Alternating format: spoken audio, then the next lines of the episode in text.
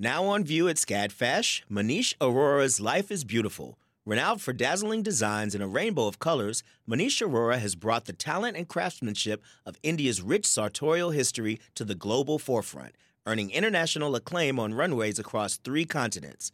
Designing in India since the 1990s, Arora's glittering garments celebrate extravagant expressions of self through varied materials, techniques, and silhouettes in a triumphant union of Western and Eastern aesthetics adapted to today's multicultural society with a touch of humor. Find out more at scadfash.org. Support for WABE comes from 100 Miles, a nonprofit committed to preserving Georgia's 100 mile coast. Protecting this critical coastal ecosystem takes all of us. Watch the stories of the innovators and future leaders who help keep our coast flowing at ourgeorgiacoast.org.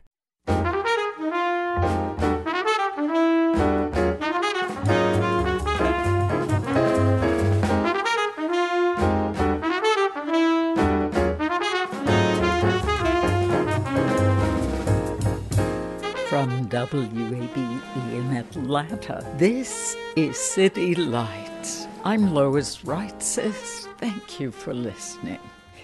Today is Veterans Day, when we honor those who have served in the U.S. Armed Forces.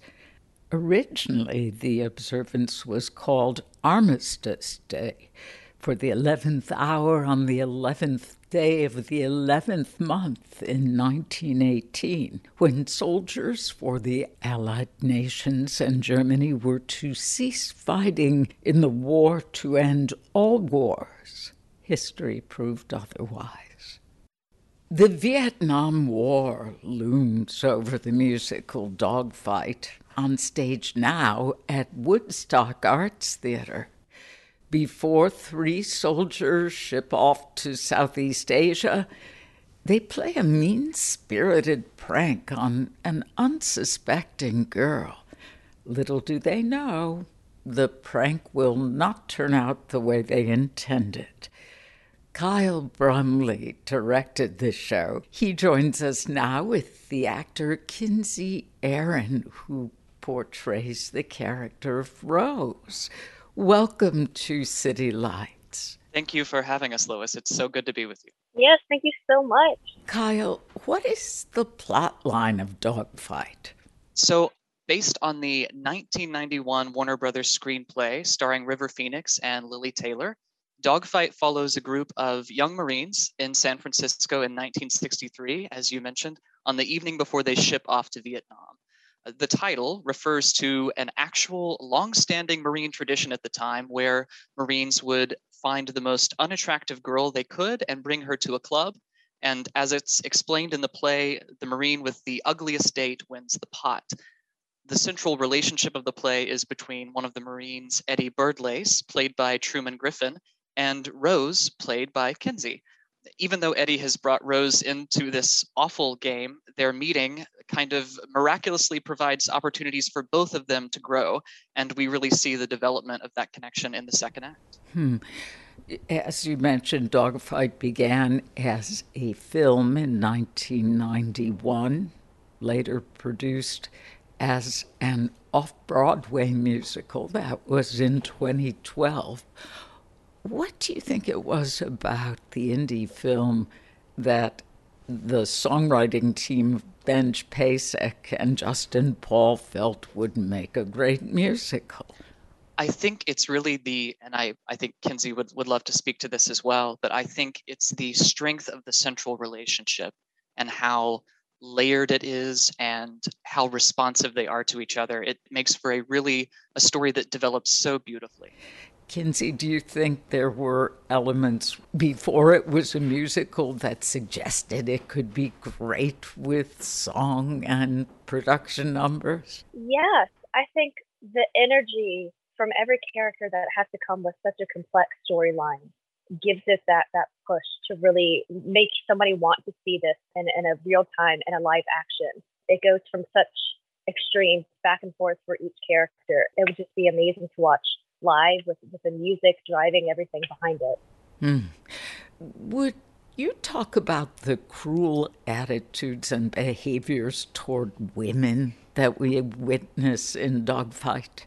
Yeah, so it is really jarring to, to hear some of the things that are written in the script, it's definitely one thing to read the script beforehand and go over it in rehearsals, but there are so many lines when when you're in the scene and you're working through it and you're thinking, okay, this is great. I'm trusting my fellow actors. I'm trusting my director. And then this line from one of the Marines will come out of nowhere that stops you, even as an actor, in your track with the harshness of it. It is really hard to get through at sometimes, but like we said, the heart of the central characters and the light that is the character that I'm so great to portray, Rose. She she gets me as an actor through all of the harshness that we hear from the men.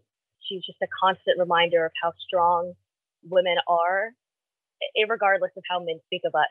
She keeps going. The play keeps going in spite of all of it.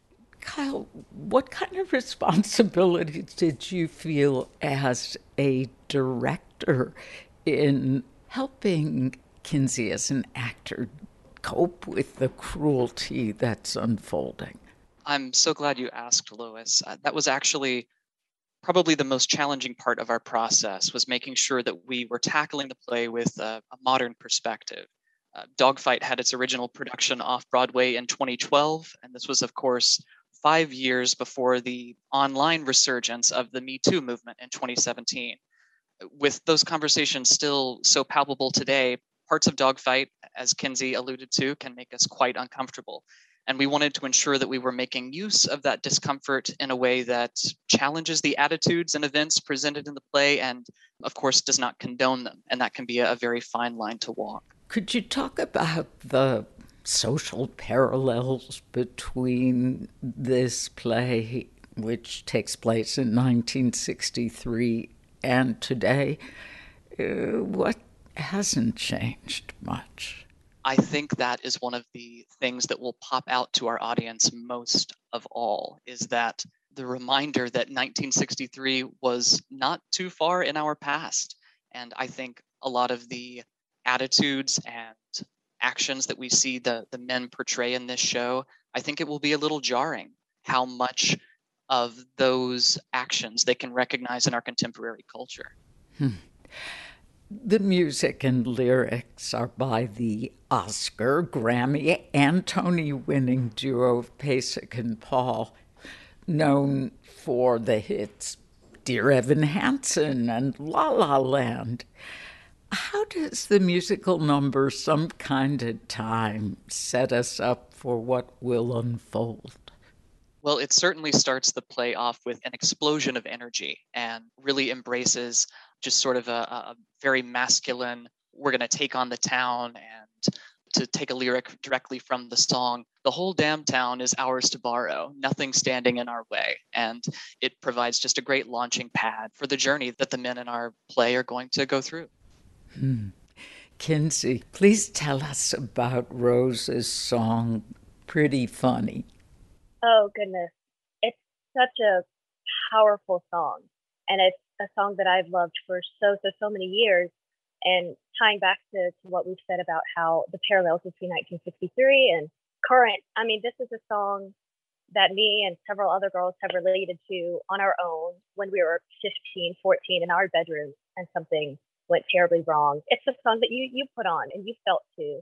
It comes at a moment of her personal reckoning where she's trying to figure out how to be a person in this world. She doesn't know how to get started. And I think she's been really hurt for the first time. And she's challenging her own beliefs. It's not just some guy challenging her, it's the world challenging her, it's herself. She's finding herself.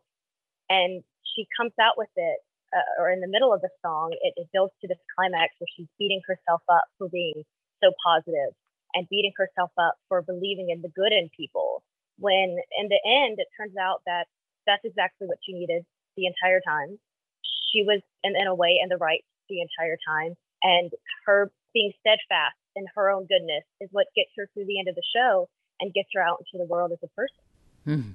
you and kyle spoke about the challenges of responding to the cruelty in the dialogue Kinsey, will you tell us what it was like working with an intimacy coordinator to perform certain scenes in the show? Sure. I've worked with one before. This experience was great. Camille was fantastic. To do such work, you really have to be wholly in the moment with your partner. And doing our intimacy choreography really, really helped you set a foundation to make sure that once you're in a show, once you start taking off and you're not thinking about detail by detail, that everything still comes naturally while you're still able to maintain check in points with your partner throughout the process. So we got it in the moment and we told each other explicitly the boundaries that we will and will not cross. We opened the floor for anything that may or may not change because people's consent can change at any given point and you respect that and you go with it. And this process was just super easy. We were super open. What we set the first night was pretty much what we went with. And every night since, it's felt very together and very safe. The story is set on November 21st, 1963, the day before the assassination of President John Kennedy. Why was this date important to the storyline? I have read commentary about this show that claims that setting the play at that particular night really captures an age of American innocence before things really took a, a, turn in a very different direction on the very next day. And I think it reflects the innocence not only of our of our Marines and of, of Rose at the start of the show, but also of our country as a, as a whole. Very much so. The Vietnam War era was among our nation's most divisive times, and those who served in the military did not necessarily receive thank yous or welcome home parades. Tremendous despair faced by returning veterans, some still suffering from it. Are you honoring veterans with this production at Woodstock Arts? Yes, unequivocally, yes we see this play very much as an act of service for those brave members of our armed services who fought in Vietnam. And, and as you said, no, they were not treated kindly uh, when they returned. We hope that they see themselves reflected and appreciated in this piece because while the show, as we've said, demonstrates incredible cruelty shown towards these women, it still makes an attempt to humanize these young men I think that's actually one of the most beautiful things about this show is that it reminds us to look at the world in shades of gray, where I think it, it truly exists. I think both our political idealism and our polarization of late has forced some of us into an us versus them mentality, seeing everything as black and white. And it's always the case in theater, but especially in a show like this, you're looking to find the humanity of every character on stage, even those that do things we might find reprehensible. And I think that's the real challenge. Director Kyle Brumley and actor Kinsey Aaron, who portrays Rose in the musical Dogfight. You can see the show at Woodstock Arts Theater in downtown Woodstock through November 14th. More information can be found on our website, wabe.org slash citylights. In a moment, we'll listen back to my interview with the author Leesa Cross Smith on her novel This Close to OK. You're tuned to WABE Atlanta.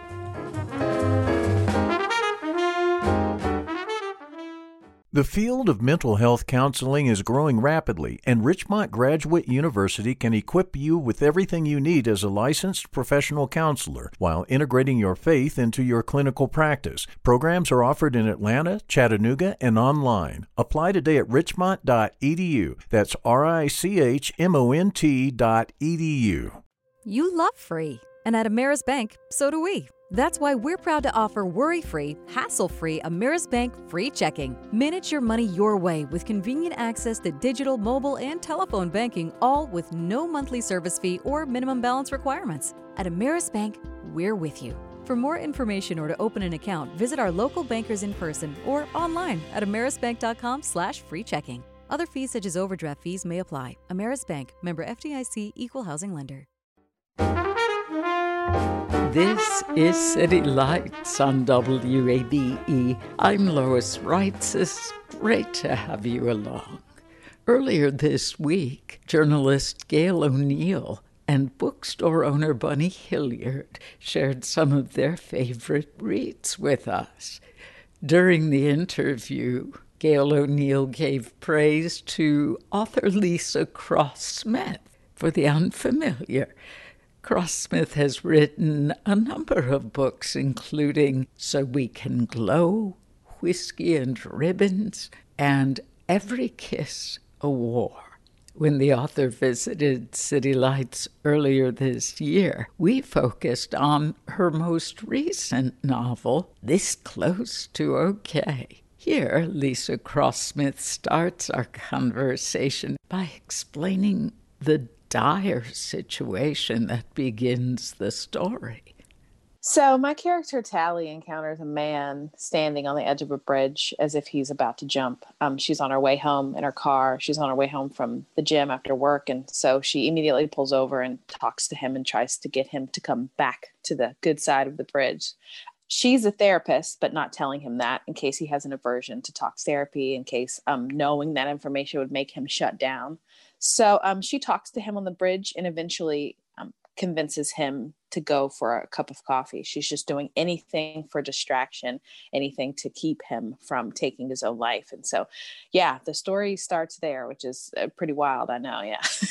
oh, yes. And immediately we learn a lot about Talia. She says to the man, Hey, I see you. You don't know me, but I care about you. Mm-hmm. Would you tell us more about Tally? Yeah, I, I, I, Tally is a character who's almost a little too emotional, almost a little too emotional for the world. The world touches her in a, in a lot of different ways, and I, I think a lot of us are like that, or maybe more of us are like that that we care to admit or that we care to let other people know.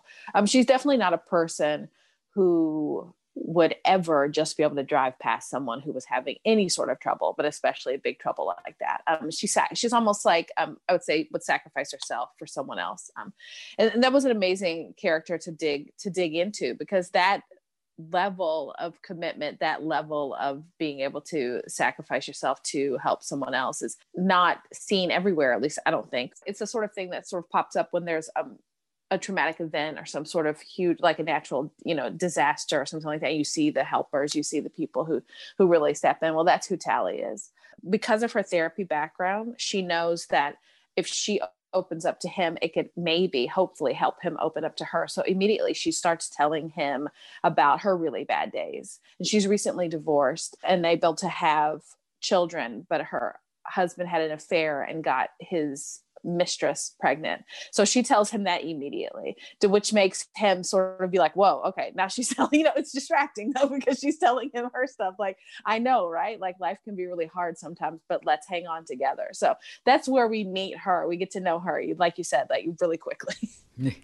and after she convinces the man whom we learn she calls Emmett, mm-hmm. after she convinces Emmett to abandon his suicide attempt. She takes him for coffee and then back to her house. Mm-hmm. Why did you want Tally's home to be the setting for how the story unfolds? Yeah, so when it comes to Tally's house, it's pretty much a character of its own. Um, she has this really perfect, beautiful home that's filled with soft, comfortable, cozy things, soft blankets and candles and two cats. And it's her safe space from the rest of the world. Um, especially the fact that she is a therapist and spends all day listening to the worst things that have ever happened to people. She has created a spot where when she comes back there, the outside world stays outside and she can feel safe and you know safe and comfortable there. It's her nest. So the fact that her house is so important to this, it just made sense in her mind to be like, I can get him there. If I can get him there, I can take care of this. I can save him. He will feel better instantly as soon as he walks through my front door. She knows this in her mind because it's the home that she's created. It's an extension of her heart, it's an extension of these feelings that she feels and the way that she wants to comfort people. And so, yeah, I love spending time in her home. I use so many people write me and they want to go to her house. I want to go to her house. I love her house. I feel like I'd instantly feel better. I try as much as I can to get my own home to, to be that same way. And I definitely want to go to Tally's too. Oh, Tally is attuned to vibes and she believes in energy. How does she glean that Emmett is a nice guy and where does the lilac puff come in, Leesa? yeah, so I, I what I had to do was deal with the cognitive dissonance um, in a character. I had to deal with the fact that I'm getting a woman to do something that is very, very scary and not at all a thing a woman should do, which is bring a strange man back to her home or be alone with a strange man in any in any way really if a woman does not feel comfortable doing that. She of course felt comfortable and i need i knew i needed to explain that to the reader. Um, there are a couple of different ways i did that. On, on on one hand i have tally who's always been attuned to things but especially after her divorce it's really sharpened. So i mentioned that a couple times that you know she obviously she's not overly trustful uh, of people. Obviously because of what happened with her husband someone she obviously loved and trusted so much and he could betray her in that way she learned a lot from that. And so i have her talk about she feels can feel the energy from a violent person or she feels like she can taste the energy from someone who's up to no good. And so she uses her senses to see what they come back with when she's around Emmett. And so through the course of them like together in her kitchen and they're making dinner, she's like, I have tried to feel this bad energy, this negative, this violent energy from you, and I'm not getting it. You seem like a kitten. It's like a lilac puff. That's what I'm getting back. The reason I picked a lilac puff is just because I love the color lilac. It's my favorite. But me puff, too. Me too. I love anything purple, but lilac most of all. I know. Oh, I love it. And I was thinking, what's like the least scary thing is like a puff. It's like, it cannot, it literally cannot hurt you in any way. It's just a puff there. And so I, I, use that. She refers to it several different times. He's got a lilac puff, like that's his energy. So she's not scared of it. In some other situations, she may be and has been, but she's not scared of Emmett in that way for as much as she can tell, and she trusts her instincts. Hmm. What do we learn about Emmett early on? So early on, we learn that Emmett is from another spot in Kentucky. The story is set in Louisville, but he's from a city that's a few hours away. We learn that he doesn't want to talk about what's going on, which is to be expected. He doesn't know Tally, doesn't really want to talk about it. But we we also learn that he's a good listener. And when she uses her talk therapy tactics on him, he will turn those right back around on her and ask her questions. And he really gets her to open up. And that was an interesting part for me to to just be able to explore. Um, tally should really you know she is literally in the driver's seat when they're together. And then figuratively she should be you would think in the driver's seat because this is her job whether she's telling him or not. But he turns it around on her and gets her to talk. And and and and not that many people ask tally how she's how she is doing. It's her job. Um, you know, literally, but also she just takes that role. But he's a really good listener and turns it around on, you know, on her too. The story is written from both of their, um, we get to hear from both of them. So when we do get to hear from Emmett, we hear about he's not going to tell you everything of course it, i keep my secrets but he lets the reader know that he's hurting and there's darkness there and he's considering hanging on just because tally stopped and wanted to talk to him. Right now, he's comfortable eating at her home at the beginning. And so it's a slow, slowly reveal of all the secrets that he has. But at first, we, we do know that he has a lot of things going on, a lot of darkness. But through that, he's also getting Tally to spill her own darkness and her secrets too. Yeah.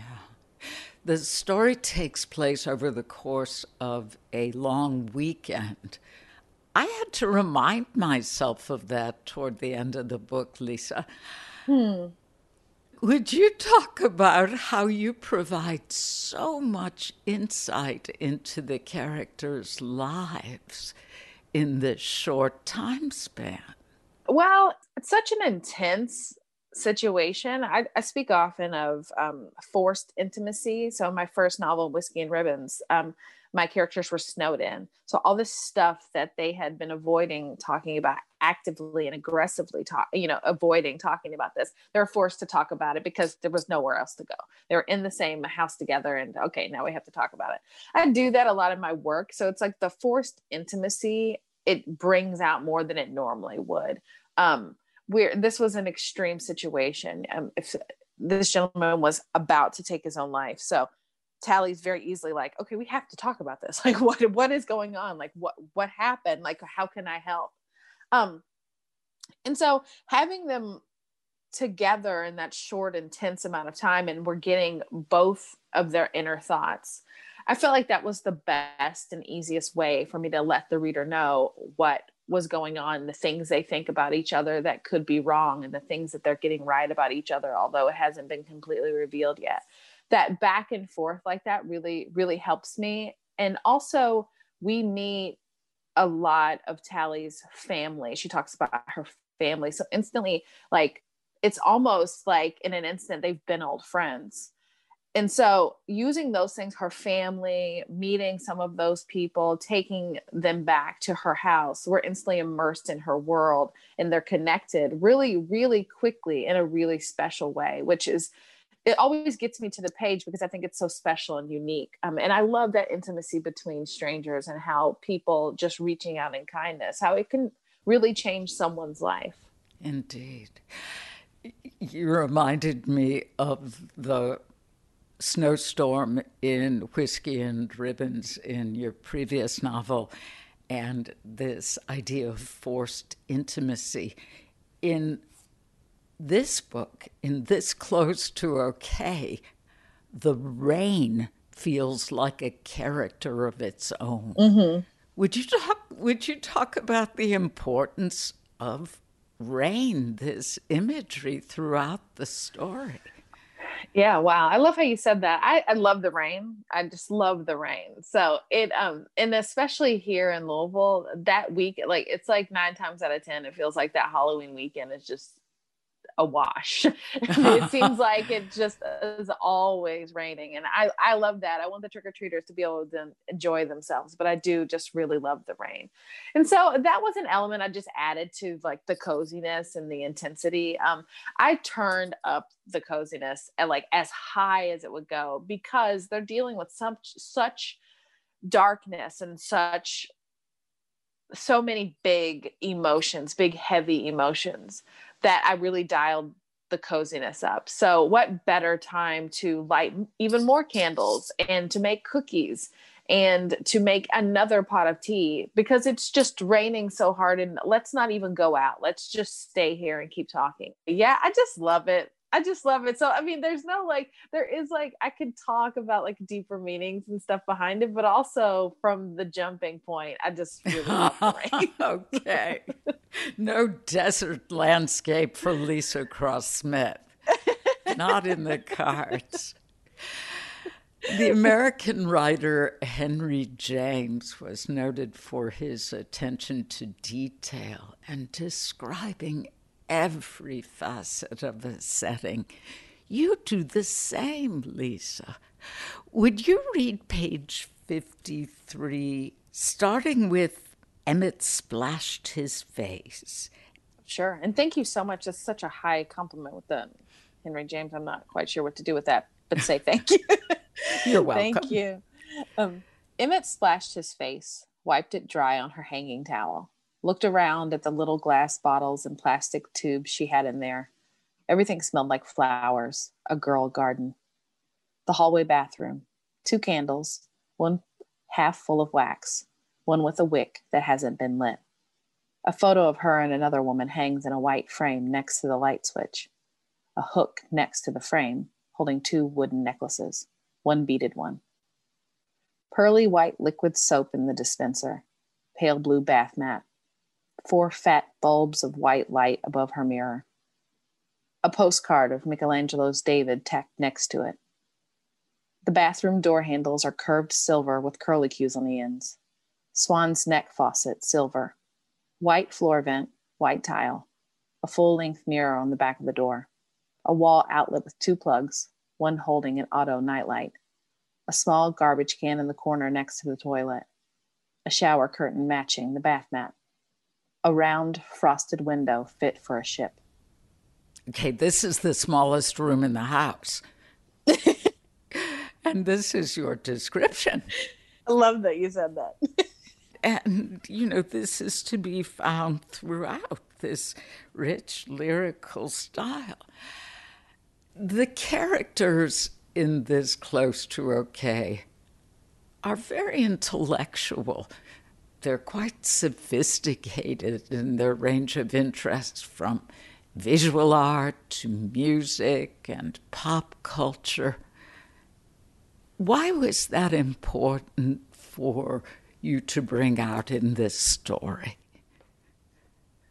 When it comes to visual art, I find myself going to visual art so often for inspiration um, I have big books of um, work by Van Gogh and, and, the other artists I love so much. And, and I just will, like, when I'm just thinking or working on a project, I'll just flip through those books. I just love art, which sounds so plain and normal to say because it seems like everyone loves art and they should, but I just love art and artists, museums. Um, and I give those sorts of things to to my characters all the time. To me, it says a lot about the character that they take the time to experience and enjoy things just for pleasure and just for pleasure's sake. And when it comes to music, yeah, I don't think it'd be possible for me to write characters who didn't love music and have favorite songs. I just use that in the same way, character traits. So there's a part in here where she's searching for a song on the radio and she's like, hey, tell me when to stop. And when they hear Bring It On Home to Me by, by Sam Cooke, they're both like, okay, let's stop here. This is a good one. And I, I did that specifically because I can't even imagine a time and place where someone does not love that song, does not love Sam Cooke's voice. like it's a really like a very comforting and oldies have always been comforting like that for me. Like, you know, when I was a little girl running around with my parents listening to the oldies channel. So I specifically chose an oldie and a goodie and a perfect perfect song and a perfect voice and so i'll use things like that um, throughout the book just because it's a really easy connection too between characters people don't even have to know each other to stop and be like this painting is beautiful. The intimacy of strangers in a museum you can share that sort of thing. Music and art bring people together whether they even want to be brought together or not. Hmm. Leesa did you have personal experience with therapy? In some ways i do. In some ways i don't. And so yeah you're the first person to ask me that question in that way but, i hope um, i hope it wasn't too personal no no not at all. Um, what i usually like to talk about is the fact that i wrote obituaries it was my first job out of college and we took some grief counseling in order to best work with the people who were coming in. So i worked at the newspaper and people would come in to place memorials for their loved ones. Every now and then, someone would bring an obituary down there, although we had to go through the funeral home. But the families were able to come in and place memorials. Mm-hmm. And that part with the grief, because I talk about grief a lot in this book, was really helpful when it came to someone coming in who's actively grieving. Who brings something special, a picture or a poem or special words they want to place in the newspaper to remember their loved one who has passed and being able to work in that way and actively work with funeral homes and people who were grieving really did help in the therapy that was required for, for my job for that to actually go to talk to someone who worked in the role as a therapist. Also, there was a point in time where I was considering becoming a therapist myself. So, a lot of the research and training there comes from my own personal experience with that. Because the story clearly attests to the value and importance of psychotherapy.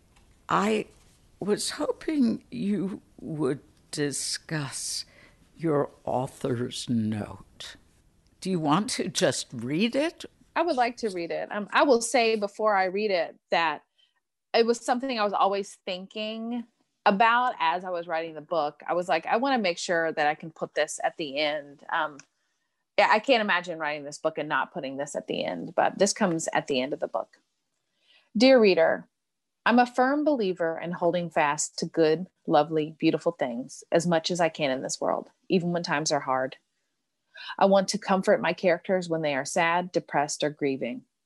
I love filling my books with coziness, warm drinks, and sweet conversations, even when I'm making my characters' worlds crumble all around them. In life, I try my best to look for the light and to look for small mercies, even when things are dark and scary. It's important for me to leave this book on that, a hopeful note. If you're looking for a sign of hope, a sign of light, a sign to hold fast, please let this be it. New mornings mean new mercies. And if things do get too dark for you, please speak up and reach out for help. You're not alone. You matter. You are so loved. And then, after you sign off, there appears at the bottom of the page with the author's note the number for the National Suicide Prevention Lifeline. It's a tremendous service after a very powerful ending, Leesa. Thank you so very much. Thank you for having me. I love talking to you. Author Leesa Cross Smith from our conversation earlier this year. More information about her novel, This Close to OK, is available on our website, wabe.org slash citylights. Coming up, classical violinist Geneva Lewis plays the blues. You're tuned to WABE Atlanta.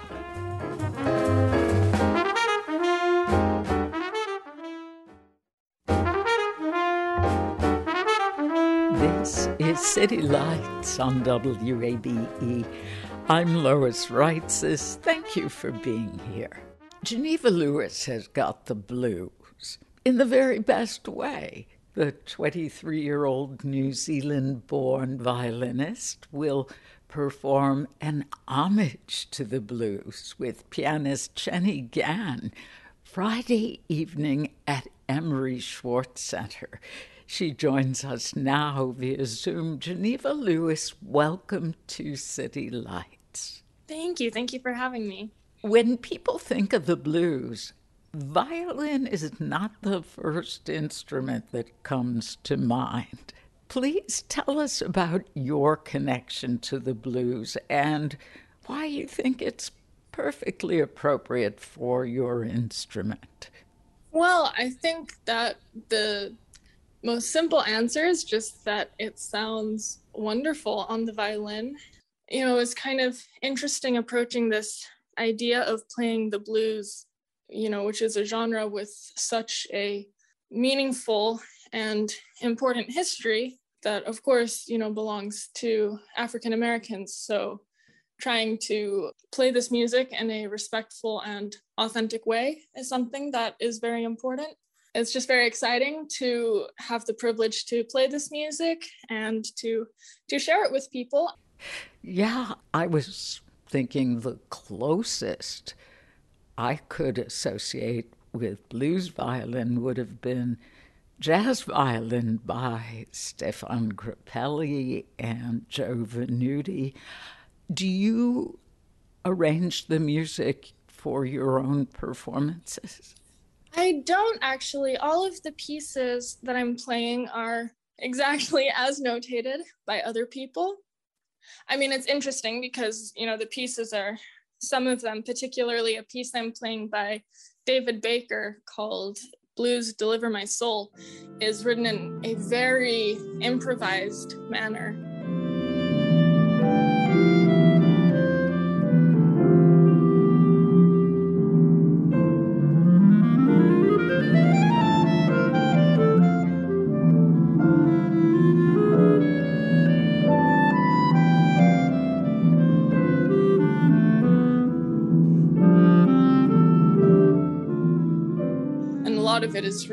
Just a, a cadenza for the violin before the, the piano joins. So, you know, I do personally, I'm much more comfortable in the realm of fully notated music, but it's definitely exciting to have the feeling of, you know, sounding as if you're you're improvising. Yes.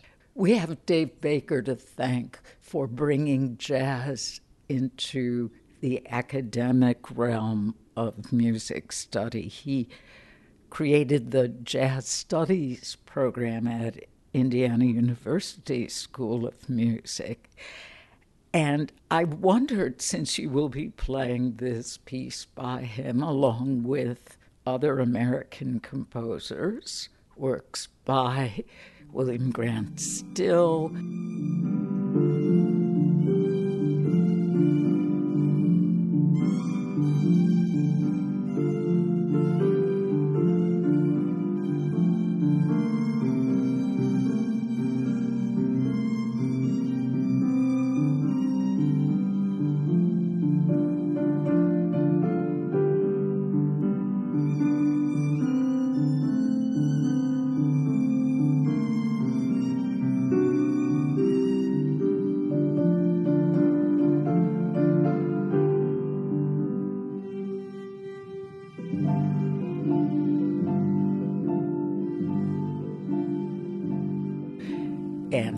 Gershwin, as well as works by Debussy and Ravel.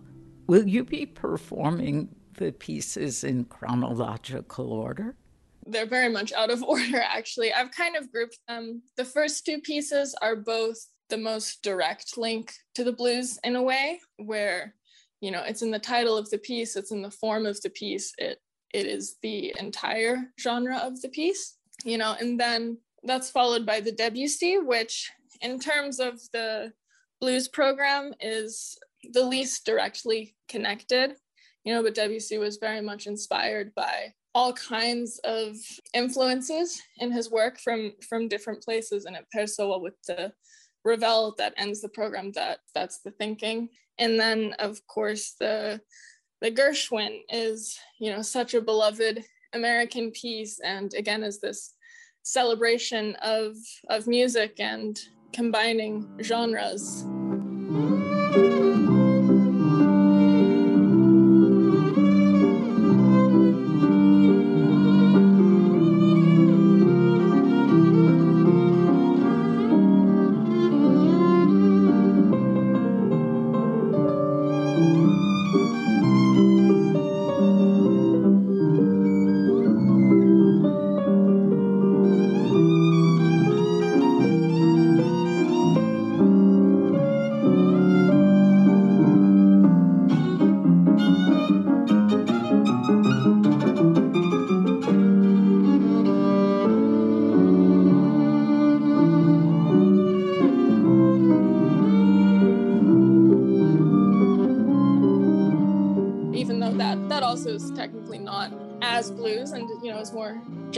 Other styles.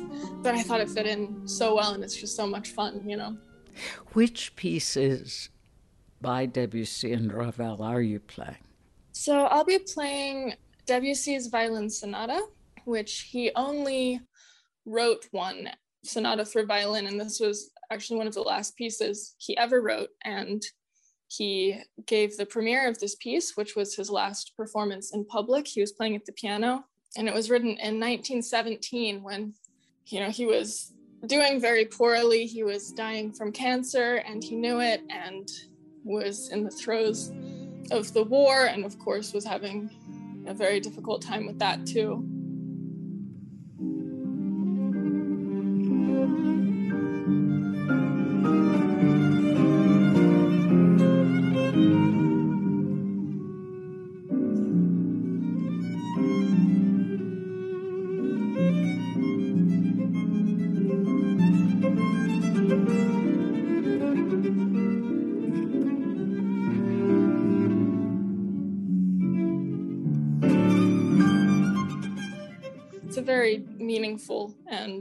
you know sad sad piece really although it's full of so much. And then for ravel i'll be playing his second violin sonata which he has two sonatas. It's a little bit i think the way people refer to them has changed a bit because he has a another sonata that was published posthumously. So this is kind of his main most well-known sonata.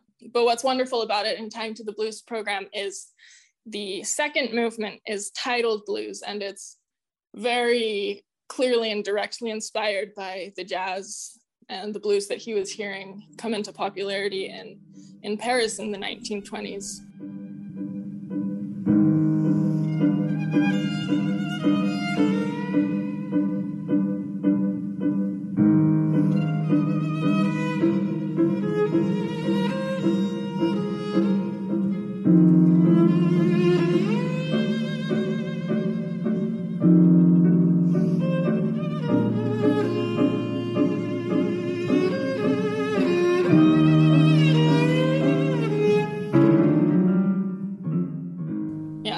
Exciting piece. And and he also provided that in his piano concerto. Right. Which part of the Debussy seems bluesy to you? In terms of the piece, there are some characteristics that you could find in blues, which is this kind of narrative and storytelling element throughout the piece. It is so vivid and colorful, and many parts of it to me are so gestural and improvised that you know it's definitely the farthest reach from the blues but i feel that it still shares all these incredible similarities oh wow you now have won some of the most distinguished awards given to musicians, including this year's Avery Fisher Career Grant. Our listeners may know you from your time as Performance Today's Young artist in residence.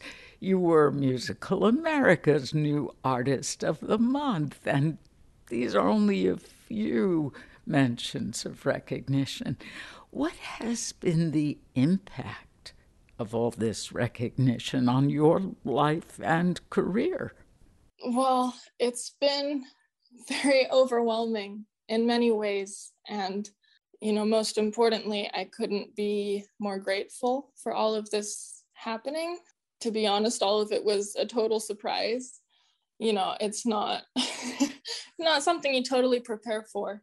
And you know, it's all been it's all been very exciting. I mean, of course, I still consider this to be, you know, I feel like I'm just starting out. I'm I feel like I'm at the beginning of everything. And I'm so excited about many opportunities that have come from all this and i'm just trying to stay focused on you know finding the time that i need to be dedicating everything i can to my art and my music and just doing the best i can and and working at what i love and sharing it with with people who care to listen hmm.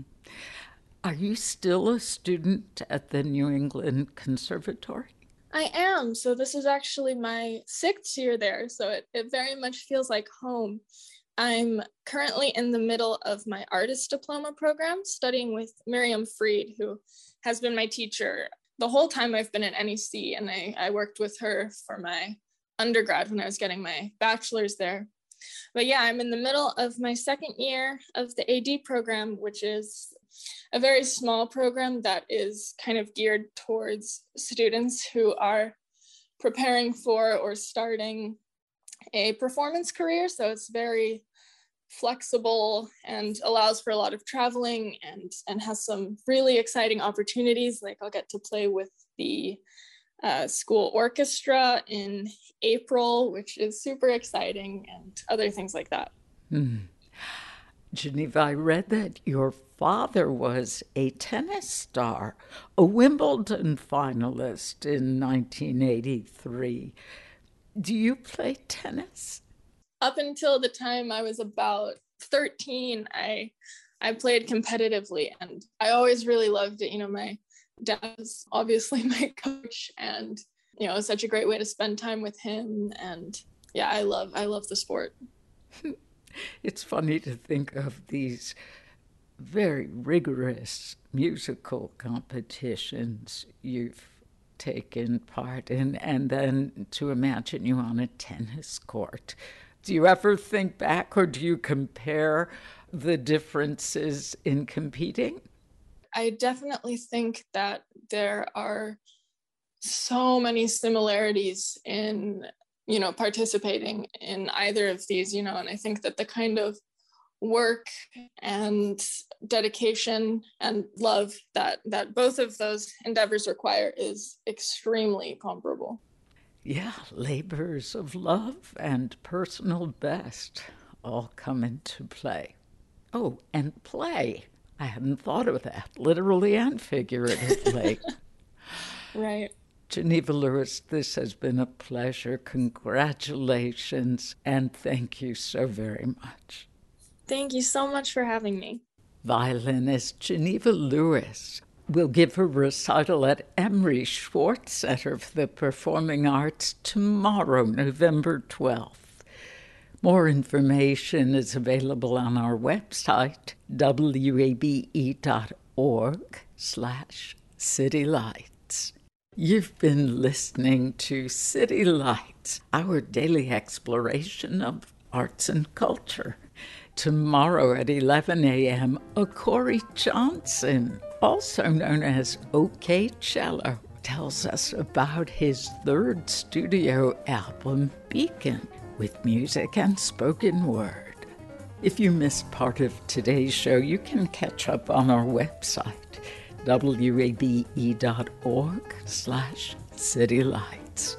There you'll find our complete archive of interviews so you can listen to City Lights on your schedule.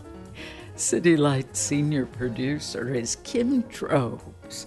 Summer Evans is our producer, and our engineer is Shelley Canavy. I'm your host, Lois Reitzes, and we want you to connect with City Lights on social media.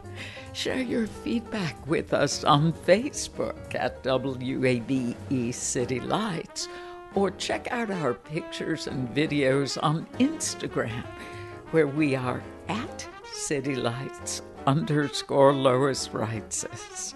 And of course, I'd love it if you'd follow me on Twitter at L O I S R E I T Z E S. Thank you for listening to WABE Atlanta's Choice for NPR.